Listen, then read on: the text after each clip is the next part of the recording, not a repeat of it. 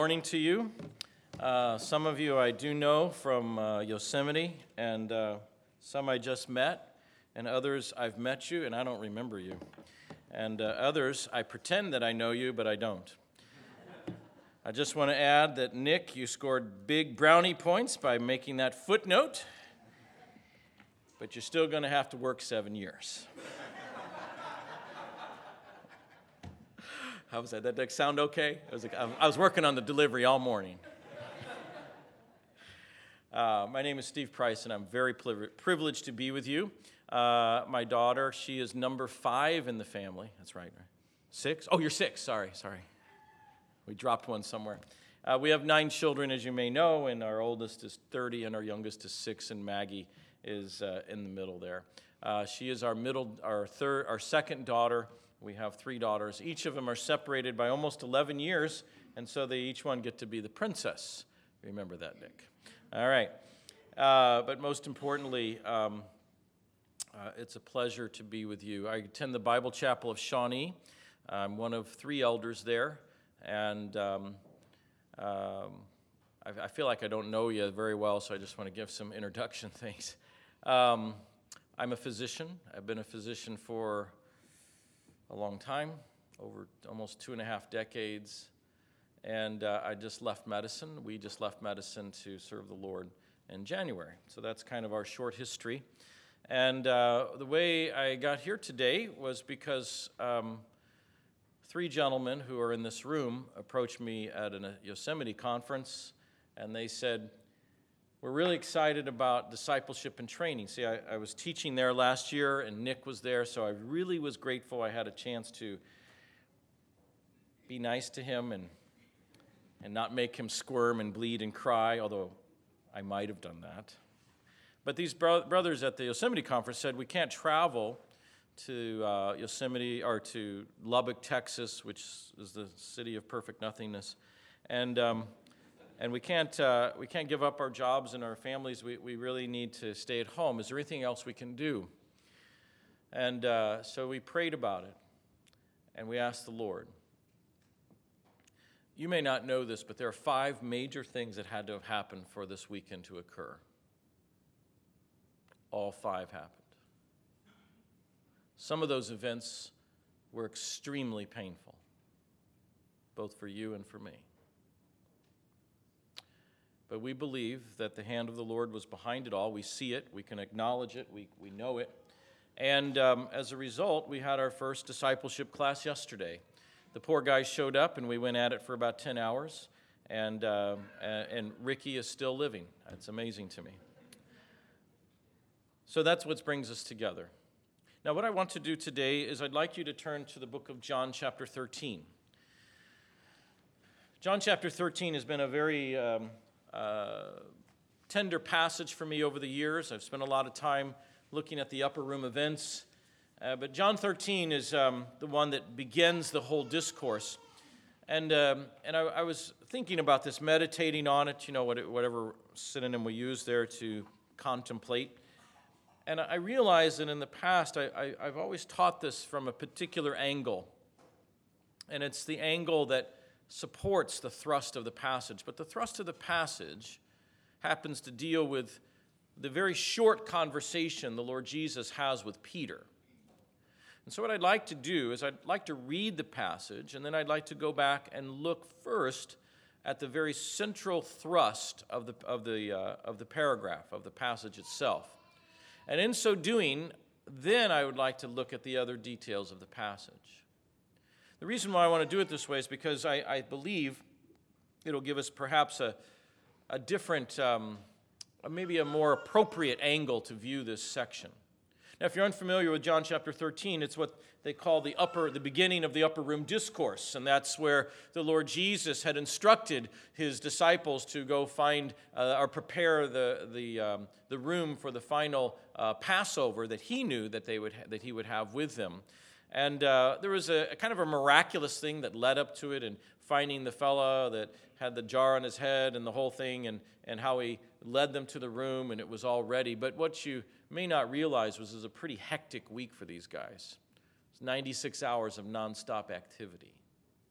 They make it finally to this place. Let's read the first several verses. If you have your Bibles, John chapter 13, and I'll begin reading in verse 1. Now, before the feast of the Passover, when Jesus knew that his hour had come, that he should depart from this world to the Father, having loved his own who were in the world, he loved them to the end. And supper being ended, the devil having already put it into the heart of Judas Iscariot, Simon's son, to betray him, Jesus, knowing that the Father had given all things into his hands, and that he had come from God and was going to God, rose from supper, laid his garments aside, or laid aside his garments, took a towel, girded himself. After that, he poured water into a basin and began to wash the disciples' feet and to wipe them with the towel with which he was girded. Then he came to Simon Peter. And Peter said to him, Lord, what are you doing? Are you washing my feet? Can you hear that? What are you doing? Jesus answered and said to him, What I am doing you do not understand. You do not understand now. But you will know after this. Peter said to him, You shall never wash my feet. Jesus answered him, If I do not wash you, you have no part with me. Simon Peter said to him, uh, Well, Lord, not, not my feet only, but my, also my hands and, and my head. Jesus said to him, He who is bathed, singular, needs only to wash his feet, but is completely clean. And you are clean, but not all of you. For he knew who would betray him. He knew who would betray him. Therefore, he said, You are not all clean. So when he had washed their feet, taken his garments, and sat down again, he said to them, Do you know that I do you know what, what I have done to you? You call me teacher and Lord, and you say, Well, for so I am. If I then, your Lord and teacher, have washed your feet, you also ought to wash one another's feet. For I've given you an example that you should do as I have done to you. Most assuredly, I say to you, a servant is not greater than his master, nor is he who is sent greater than he who sent him. If you know these things, blessed are you if you do them. Stop right there. Well, I, I, obviously, I obviously tried to read it with some emphasis and voice inflection because there's certain portions that we want to, to have our focus. And the, the, the focus that I want to begin with is what I call the illumination paragraph. The illuminate, you know, where things kind of, the light turns on. Have you ever had one of those moments where the, the light turns on? You know, like you don't turn, you don't make a, a left turn on red. That's a good moment to remember. You young drivers, don't do that. Uh, other moments in, in life. I, I remember one time I was, um, I, I, was up early in the morning. I had to be at the hospital at uh, 5 a.m. So I, uh, you know how it is when you get up at 5 a.m., you really don't open your eyes, right? You, you, you just kind of coast and do everything by touch and feel. And, and so I shaved with my eyes closed, and I got to the hospital, and I still had shaving cream on my face, you see. That was an illuminating moment, especially when my partner mentioned it to me. It was very embarrassing. But this is an illuminating moment, and I, would like you to focus your attention to that paragraph. It says so in. Um, in uh, verse 6. Then he came to Simon Peter, and he said to him, Lord, are you washing me or washing my feet? Now, this is interesting. I don't think it was a question. There's several ways to ask the question. I, don't, I don't think it was a question of, of um, uh, what are you doing next? I think it was a question of astonishment. Are you, you washing my feet? I base that on the, regular, the other sentences in this particular paragraph, but he seems to be a bit astounded. And the Lord Jesus even answers his astonishment by using the word, You don't understand right now. In other words, you will understand. You're bewildered, aren't you? And I think that was what's in play. Uh, Peter was a little bit bewildered. He, what is this? This doesn't make sense. You're washing my feet. And in particular, it is inferred that Peter understood the greater is washing the lesser's feet. Now, that's incongruous. That shouldn't happen. But yet, even though it was a moment in which the opposite thing was happening, the Lord Jesus teaches something very specific that we should not overlook. And here's what he teaches Peter said to him, You shall never wash my feet. Oh, sorry, I skipped that verse. Verse 7. What I am doing, you do not understand. In other words, t- Peter, there is a, there's a certain kind of truth here, there's a certain element that is escaping you.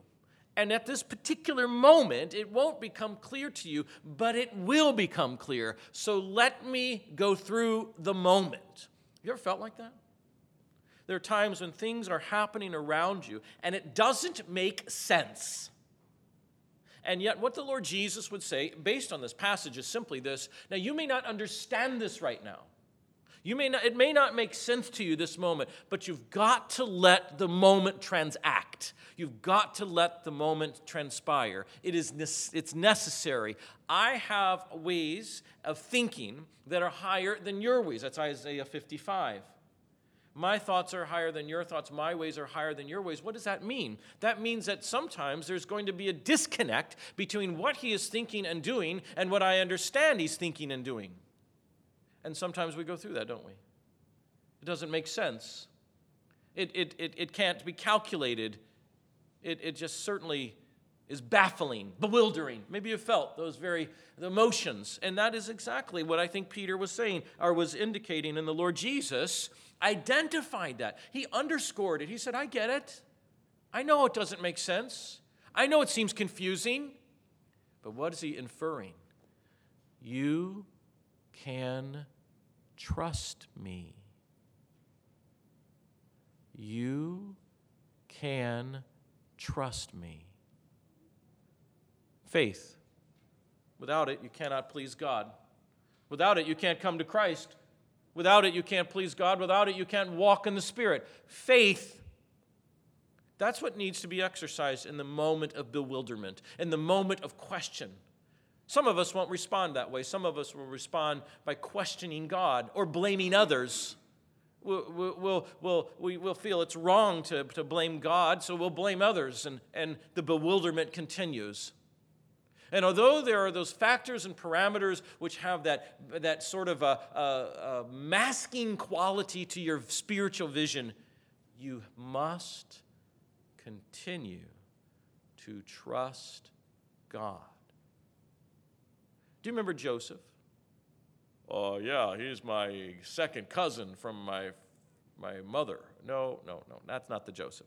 The Joseph I'm talking about is the guy in the Old Testament a cycle of, of living where he was, he was popular with dad, unpopular with the brothers. The brothers threw, were to were gonna kill him, but they got a change of heart and they decided to sell him for some money, some measly coins. And so he went over to, to, uh, to Egypt with a bunch of people he didn't know, a bunch of people he didn't recognize, got sold as a slave to Potiphar, who, by the way, for a living kills people. That's not good. And so Potiphar elevates him up in his house, and Mrs. Potiphar has the hots for him. And guess what? He gets thrown into prison. He goes into a pit, he goes into prison. And in prison, he gets a little hope there. There's a couple of guys that have some dreams. He tells them what they're going to happen, and the one uh, the dreams occur as he said. And the guy gets elevated up to the palace, and he says to him, Now don't forget me, two years later, 300, what is it, 770 days, uh, 740 days later, he's in, still in prison. He's down, he's, he's, he's uh, uh, popular pit, elevated to Potiphar prison, he's got promise and nothing. You see how that happens? And, it, and then, and then it, one day the dream comes out and he gets elevated. Now he's prime minister. Huh? Did you notice they're all P's? I worked on that a long time. Okay? Prime minister, right? And then, and then as prime minister, his poor brothers come to town and he recognizes them. What would you do? There they are. They're so gonna be done right? I mean, I hate him. I'd hate him. But Joseph doesn't. On multiple occasions, both before Pharaoh and both before his brothers, he says that God is the one who actually has orchestrated this whole thing. He believed in God, he trusted in the providential care of God, even though he couldn't see it. So much so that when after Jacob dies, he gets to the end of, Jacob, of his father's uh, life and, and, and dad is buried, the brothers come and they're very, they're very uh, afraid and Joseph says this He says, You meant it for evil, and I could believe that, and I could hold that, and that could be my dimension of reality. But I actually, I see that God has done good. Look at all the lives He's saved. Look at the food we have. Look at the children, my nieces, my nephews. Look at all of this. And I'm going with God's version of good, aren't you? And He spoke kindly to them.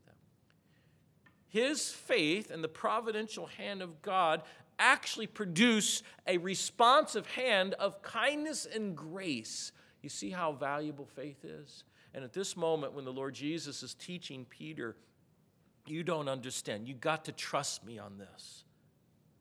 It may not make sense. It may even seem evil, as our example in Joseph's life, but God will work it together for good. That's faith.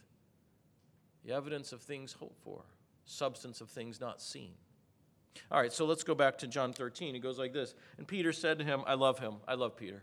He just, he's just a man of extremes. You shall never wash my feet. The Lord, uh, can you hear that? I have this problem. I'm a man of extremes. I get in the car with my wife, and she and she's hot. I said, "Oh, you're hot." So I crank the air conditioner on maximum, double maximum. I turn the seat cooler on. And she goes, Oh, I'm cold. I cranked the heat all the way on, you know, the seat warmer on. She goes, You are a man of extremes. I don't think so. Peter, he's the same way. You'll never wash my feet. Are you kidding? No, no. John will wash my feet. That's not in the text. I threw that in. See if you're awake. Okay, so it goes like this. He says, You shall never wash my feet. And, and Jesus, and I love the Lord Jesus, he says, If I don't wash your feet, you have no part of me. Can you hear that? What? No part of you?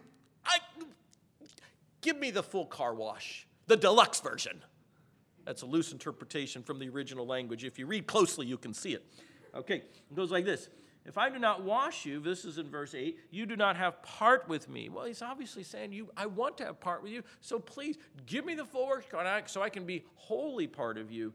And, and Simon Peter said, Lord, not my feet only, but also my hands and my head. I need everything done. And by the way, use some of that conditioner. A loose part in the loose translation.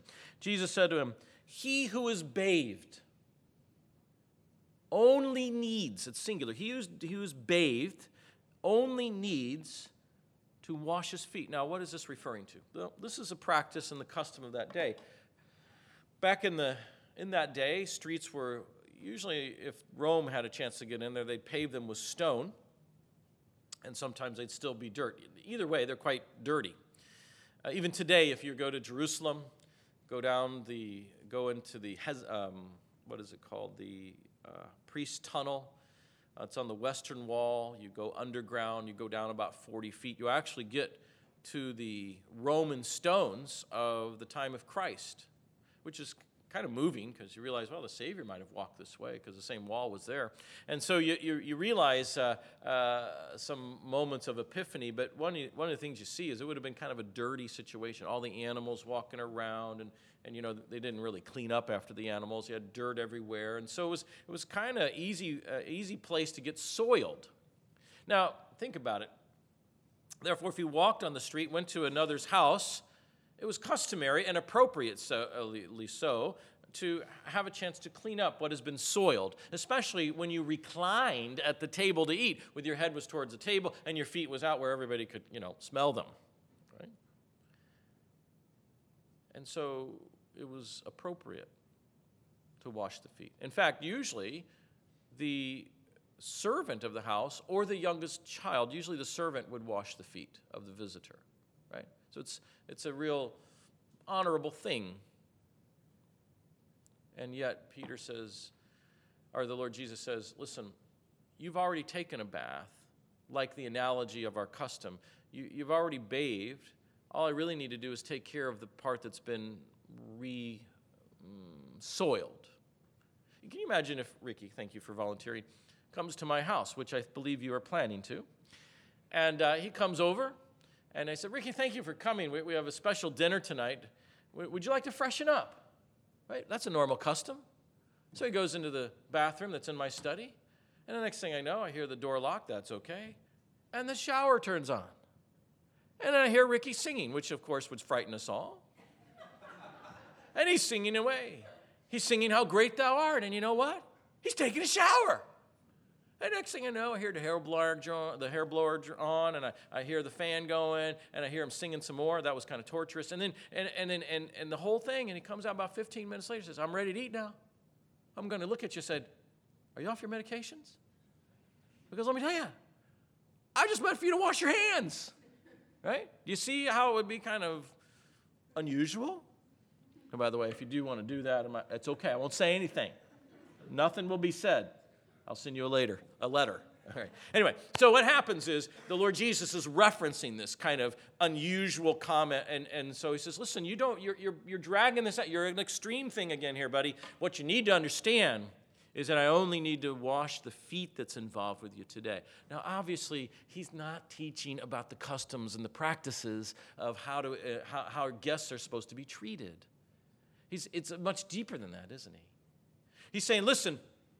There is someone here who is not bathed the first time. What does that mean? He's meaning Judas. It says so in the very next verse. For he knew who would betray him, that is Judas Iscariot. And so uh, he says, he says, You're not all clean. You have not all fully trusted me as your Messiah and Lord and teacher. You haven't done that. And this, the one who hasn't is standing here in the room. He identifies him. The Lord was not fooled. He doesn't suddenly say, oh, You're the guy? I thought it was going to be Andrew. It wasn't one of those deals. It was clear to the Lord. I knew every step of the way. And he's saying to Peter, Listen, I know that you are uh, you, you, that only your feet need to be washed if you've already been clean. Now, not all of you are that way, but most of you are that way. Eleven, you are, uh, 11 you are, of you are like that, but not the, the last one. But you, but you should understand something that in the process of living, spiritual living, it will be of necessity it will be an absolute requirement. It cannot be avoided that your feet shall be washed. Do you understand that, right? Spiritually speaking, in the soul, you cannot go through the life of the believer, that is already cleaned, and expect not to have moments where the Savior washes your spiritual feet. Do you understand that? That is so important. The writer of Hebrews said it this way The Lord loves those he chastens, and he rebukes every son he receives. That is impossible. We've had many moments like that in our lives. Many moments where God has, cha- has scrubbed the sca- or scrubbed the dirt off my soul. The times when, when I have had such terrible selfishness and self centeredness and self agenda. And God has said in so many words, This is not how you'll be. I'm going to have to wash your feet. You see that? That is a normal part of the Christian life.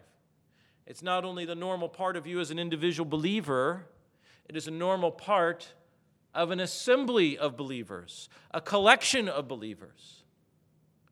Make no mistake, it, it, it has to occur. He even says it. Let's read his very words precisely. Verse 10 He who is bathed needs only to wash his feet, but is completely clean, and you are clean, but not all of you. Oh, oh, sorry, back up one. If I do not wash your feet, you have no part of me. It is important. You are part of Christ, you are his body. And if you are part of him, he therefore must ha- go through the process of bathing the spiritually contaminated aspects of your soul individually and collectively. It has to be. Our assembly did this. You don't know our, my assembly. Some of you do. I think Justin and Davey had been there, and Nick has been there. But 25 years ago, you would not call us an assembly. You would have called us a Bible club because we hated each other, we just tolerated it. That's without our legacy as an assembly. Our assembly had uh, a split every decade for 50 years. You could, you could, it's like clockwork. The last major split we had was just before my wife and I came. 60 people left. 60. That guts the meeting. We arrived, we were the young married couple. We had one child. And in one family, we housed the Sunday school, the young people, the young marrieds, and the youth group. We were it. And our assembly was in shambles. We ha- there were people that hated one another. Some brother would get up to speak, the other brother would leave. At one point, we had people yelling and screaming at each other in the meeting, uh, in the breaking of bread with false accusations. That goes a lot to do the one cup, one, one bread thing, doesn't it? That was our legacy. I don't say that pridefully, I say that shamefully. That's what we inherited. That became our legacy. That's what we were about, and that's when the Lord had us go there. And I want you to know we needed the Savior to wash our feet. It's a necessary part of belonging to Him. I testify you today, I give you testimony today that we, by the grace of God, let the Spirit of God begin to wash our feet. See, that's the problem. We resist it. And what He did is He began, I will probably start tearing up. This is, this is, this is, our, this is what He took us through he began to undo us. We had so much flesh. So you wouldn't guess it from the outside, you just see it from the inside. It was there. It was we would ask questions, why don't we have elders? Silence. Because what happened was after that group of people left, the elders that were there said, This doesn't work. We're all going to step down and we're going to be a business meeting. We were a business meeting for 20 years. And there were people that, that, that said, that, that, had strong opinions. And, and one guy said, uh, one day we were having a discussion, and he said, Well, if we had elders, we'd have to have a head elder. A head elder. Yeah, I'm going to ask you something. Where in the text is the term head elder in the original language? Where? Chapter, verse. Let's go. It doesn't exist, it's only conjecture. James was obviously, obviously the head elder. I said, You know, brother, I, I love you dearly, but I can make an argument that's equally as valid as James. I can say it's Peter. Because you say James uh, spoke at the Jerusalem council, but you know, Peter spoke first. Why can't he be the head elder? And if we can't agree on the criteria, maybe it's not a valid, valid concept. And I'll never forget this. I said, You know, we're not even interested in obeying the Lord. Why would he even show us who the elders are? That's, that was our condition. That was a great need for the Lord to wash our feet. I want you to know something. It's the Lord Jesus who washes the feet. I'm so glad it's Him. Let's see what he, what he was enduring, what he was doing when he washed the feet. Let's just, let's just look at, at some of the, uh, how should we say, um, uh, the situation. All right, let's back up if you're, if you're able, uh, we probably don't have time to, to look up the scriptures, but let's back up to the week before. Started with Palm Sunday, 96 hours prior. Big event. Spent the night in Bethany, came over the uh, Mount of Olives, the ridge as you come down. It's a very steep path. It winds down, and there's trees all over the place not the graveyards there today. And as you come down to the Garden of the Olive Press, the Garden of Gethsemane, you come down to the bottom, they're all throwing their palm leaves and, and, and, and they're throwing their cloaks down. And the high priests and the Pharisees, and they're saying, uh, Stop this, stop this. And, and the Lord says, I tell you the truth, even the rocks would cry out if they don't. In other words, there's an acknowledgement of all creation of the authority and the position of Jesus Christ. Praise God. And it's rebellious man that would never want to acknowledge that. Rebellious man that does not want to acknowledge the chief lordship of our Savior. Unfortunately, that happens even today. And so he comes down now. From that moment on, goes up on the Temple Mount. Tables are overturned again. It's the second uh, uh, historic. It's the second record of turning over tables. One was at the beginning of his ministry. Now we're at the end of his ministry, and he's still cleansing the table as if it never changed. And then what he, he's got people coming into him left and right. He's got that we have the fig tree incident. We have the, the, the teaching of uh, the challenges his authority. He's giving parables left and right. The Sadducees want to come and meet with him. Uh, we have the, the foreigners who come with meet with him. It's busy running. You ever have one of those weeks? About you get to Friday and you just want to put your feet up because they're pounding. You're tired, you want to eat, you want to sleep, and you don't want to ask, answer any more questions. Any, any mothers here? I bet that's how you feel. Right? All the moms are smiling right about now. Right? And this is how the week went. And we get to the we get to the the the, the, the preparation, which obviously I would have forgot. And and now we, we come to the preparation and, and it's nobody's done it. The Lord has to take care of it. The Lord who washes the feet. And so he takes care of it, and, and we come, and you know how it is when you have roast lamb? It's got a little bitter herbs to it, but let me tell you, it's pretty good eating. What do you, what do, you do after you eat dinner? You ever have this happen to you? You go home, mama's got this really good roast, gets it out there. You smell it. It, it, it, assaults you when you walk into the home.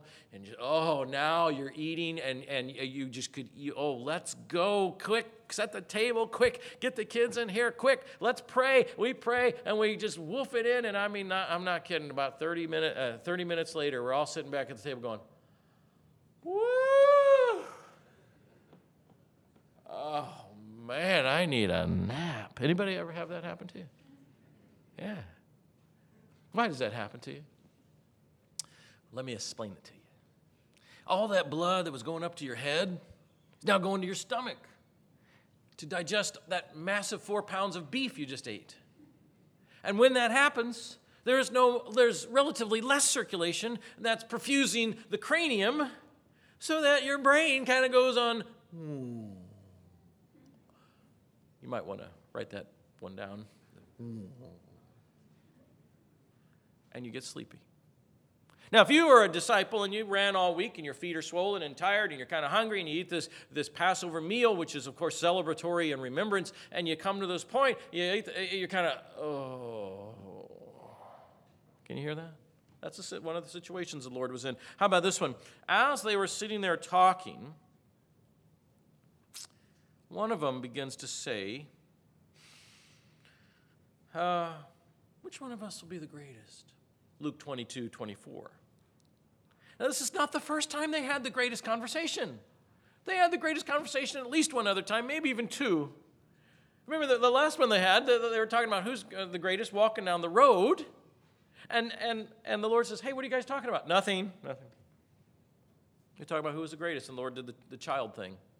There was another incident where it wasn't a direct conversation about the greatest, but a lover John, uh, uh, the sons of Thunder, their, their mama, their mama, they, he, she, went to, she went to the Lord and said, Can you make my sons want to sit on your right hand and want to sit on your left? Is that okay? They're all about who's going to be the reigning top alpha dog. Oh, not competing with the Lord, of course not, but just next to the Lord. And this comes up again, and this is a very tender moment. If you're the Lord Jesus and you knew where you are, this is what it says in verse 1. Uh, uh, it says, Jesus knew that the hour had come. You knew that it was very, very delicate. Do you ever have, uh, well, let me use, if I may, the Weaver family. They're going to send Nick off to the DIT. I'm sure they had that last dinner. That was precious. Nicky, what do you want to eat? Can we get you four times as much? We need to give you, you know, all right, they're going to miss you right? And they're going to do everything for you and get everything ready to go. Let's spoil you. Okay, anyway. That's how it would have been. This is the last hour. The Lord Jesus, knowing it was going to occur, this is important. He's got something to communicate. He's going to institute the Lord's Supper, the very thing we've been doing for 2,000 years. It's kind of a big deal. And nobody in the room seems to be concerned. We seem to be full in our stomachs. And now we're talking about who's going to be the greatest. Hey, yeah, I think it's going to be me. Yeah, no, I don't think so. You sank on the, on the sea, but I walked. Can you hear that bickering? Do you ever listen to children do that? Well, I've got a car this big. Well, I got my dad. We've got a yacht. You know, that kind of thing. Who can outdo the one It's trash talk in the upper room? That's what's going down. And the Lord Jesus, He's there the whole time. How nauseating would that have been for you? You, you demonstrated what it is to serve. Your life was dedicated to not to be, ser- not to, uh, be served, but to serve you stopped, you were tirelessly in praying, tireless in teaching, tireless in, in, in helping the widows and, and raising the dead and healing the blind. Tireless. That was your whole life. And now you're in a moment and somebody else who, who's not even of that caliber saying, Oh, I think I'm going to be the greatest. Oh, I'd shoot him. We're done. You guys are flunkies. Not the Savior, not the Son of God. Oh, that was not the end of it. Look, look what it, go back to, look at verse uh, uh, 2, is it? And supper being ended, so obviously they're full, the devil having already put it into the heart of Judas Iscariot to betray him. So you've got at dinner, you've got this guy there who's looking at you with a nice eye and a nice smile, but in the back of his head saying, I wonder how I'm going to be able to get him into the hands of the Pharisees. I wonder if we can make this work tonight. I wonder if they'll show up. I, how will I lie to him? You ever have that happen to you? Somebody is just as straight faced at you, looking right on, smiling, giving you the eye contact, saying everything's okay to your face, and all the while, they got the dagger right there. That happened to me just before I left my place of employment, where, where uh, those in middle management were trying to subvert my integrity and character. I'll never forget that. I'd taken those people out to eat. I, I, I, gave them the gospel. I helped them with their problems. I helped with solutions to their problems. And when it came down to it, the fellow across the table was ready to put a dagger in, in my career. That's okay. You meant it for evil, God meant it for good. I get it. But that's what it would have been like. And if you look back in your life and you can imagine that moment, that's what it would have been like for the Lord Jesus in this upper room. He had guys who were, who were physically obtunded. He had guy the sleepy. He had guys that were talking about who was going to be the greatest. He had a faker and a liar in the room who was conniving under his breath. And then he, Lord Jesus said, I'm going to go to the cross. And they said, No, Lord, we're going to go with you. We're there to the end, one for all, for one kind of thing, Lord. That's us. We're with you there today. The Lord Jesus said, Well, actually, Peter, Satan's asked to sift your soul. That freaked me out right there. He did? But I prayed for you, and after you returned to me, you know, that was the conversation. That was the whole thing. And the Lord Jesus is in the middle of this whole scenario and all this stuff going on. And, and, and yet, he has the composure enough to say, We need to do some cleaning. What was he cleaning? Betrayal, the disloyalty, the unrecognized sacrifice, the pride, the self centeredness. That's what the Lord Jesus does when he washes feet, you know. He deals with those things which sort of contaminate you in manners and ways you don't realize. That's what's going on. He does that to the individual, and he does that to the assembly. And yes, yes, it must be done. It must be. Did you notice his action? Oh, his motivation. I'll show you his motivation. You ready? Number one, he knew that his hour had come, so he knew that it was time. Number two, he says uh, he, that, uh, that he, having loved those, loved his own, having, or who are in the world, he loved them to the end. Not only did the Lord Jesus understand the right moment at the right time in the right place as, he, as the hour was upon him, not only understanding, as it says in verse, uh, what was it, verse 3, Jesus knowing that the Father had given all things into his hands and that he had come from God and was going to God. Not, not only knowing that his identity and his, and his place uh, with God, is, with his Father, was absolutely secure, but the one thing that he knew and the one thing that he practiced was that he loved his own. You cannot survive a moment like that if you don't love the other person who's got the dirt on the feet. I want you to know something, Saints. You cannot love the other person who has the dirt on the feet unless you know the love of God. That is the only way. Can I tell you a little story? And all the things that was happening in our little assembly back then, we, we had a fellow that, that, that really was mad at me. Turns out, he saw that I was in his way. And, and he talked to another guy, and they both accused me of wanting to be the next pastor, you know, where I have my, my a title. I've always been tempted to put on our sign, Pastor Jesus Christ. Top that one. I, I don't want to do. I won't do that, but that, that's, that is in my mind. Anyway, so uh, so one night, one of the brothers, who was kind of the spokesman, he came to me, and he and he really railed on me and accused me of all these things in my heart and and and it had his finger like this at me for two hours. I'll never forget it. It was a real test of my love for that brother and my love for the Savior.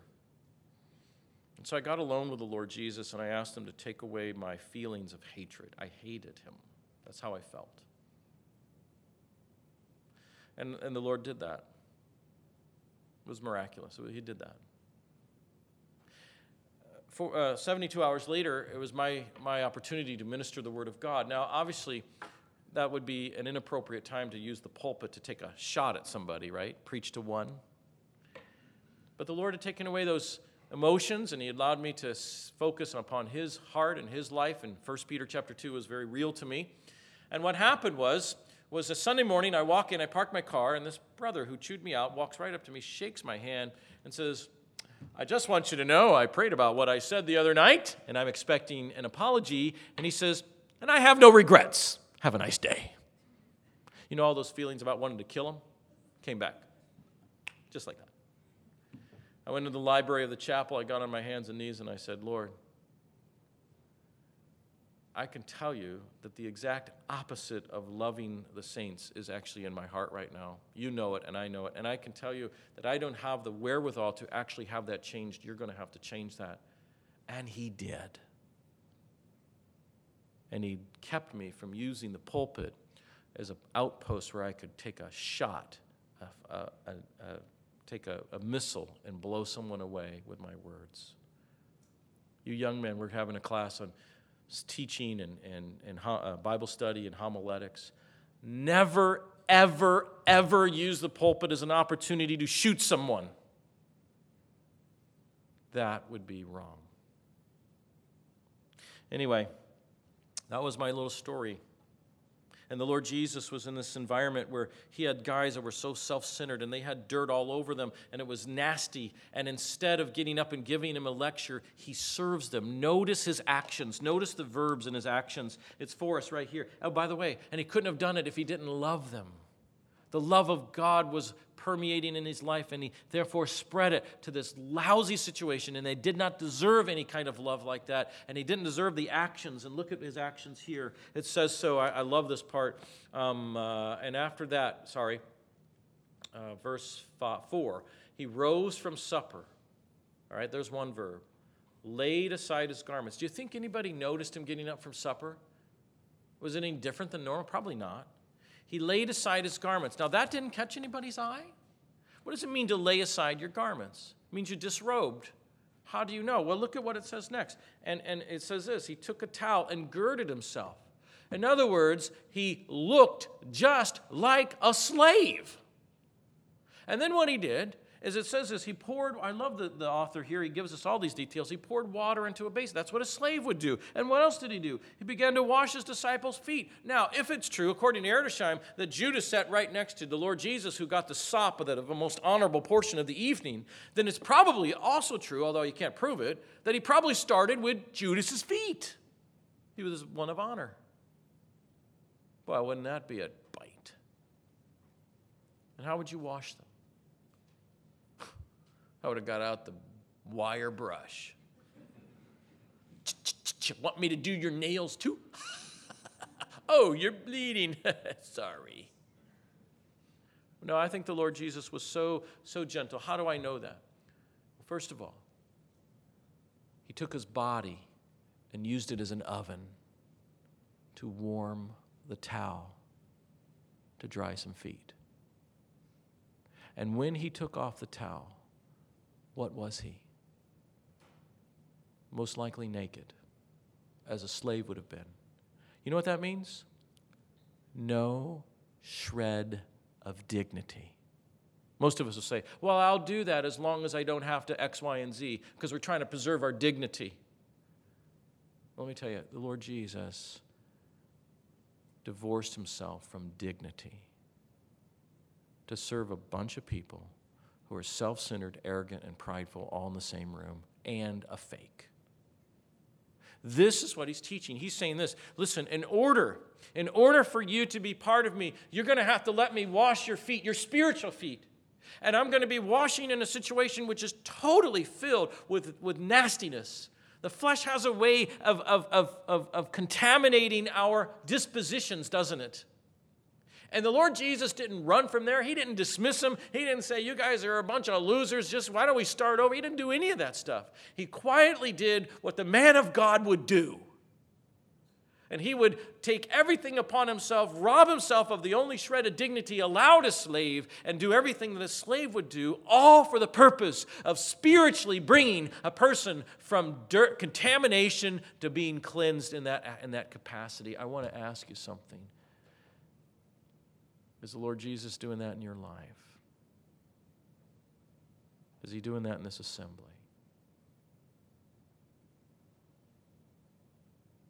I guarantee you he'll do that in the most sensitive and careful of ways.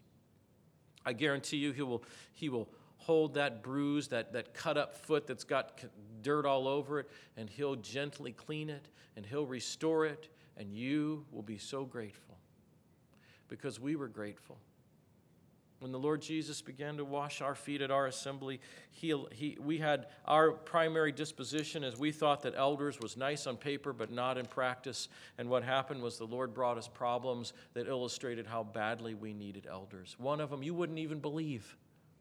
We had a fall festival, a fall event. The ladies had decorations out corn stalks, pumpkins, squash. And the brother over in the side looked up. He saw the breaking of bread. He saw the bread and the cup and the pumpkin in the background. It was Halloween, fall. He thought it was a jack o' lantern. He got up after meeting, took the pumpkin, and just threw it in the baptismal. We had pumpkin juice all over the stained glass. And nobody can write that kind of stuff. And we needed elders to solve that problem. He was washing our feet. And that was painful. And it hurt. Not because he was doing it painfully, he was doing it in a gentle way, but forcing us to face the nastiness of the contamination that had been. And that was our story. And he took us through that bit by bit. We had three major events just like that. And the Lord used every one of them to change us we began to cry out to God in a way we never cried out. We, we, we had men, we, I would get with one other guy every week for five years, and we'd pray the Lord would heal our assembly. And during those prayer meetings, he taught us if you want to get, if you want to hear from me, why don't you read the letters I wrote to the churches in Revelation because your name could be in every church. And so we did, and we did that series for about our first series we'd done in 20 years. No consecutive teaching up to that point. We did that series, and I want you to know it changed our lives.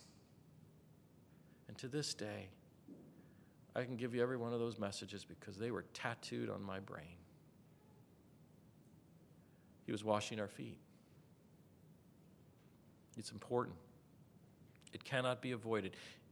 If you don't let him wash your feet, you can have no part with me.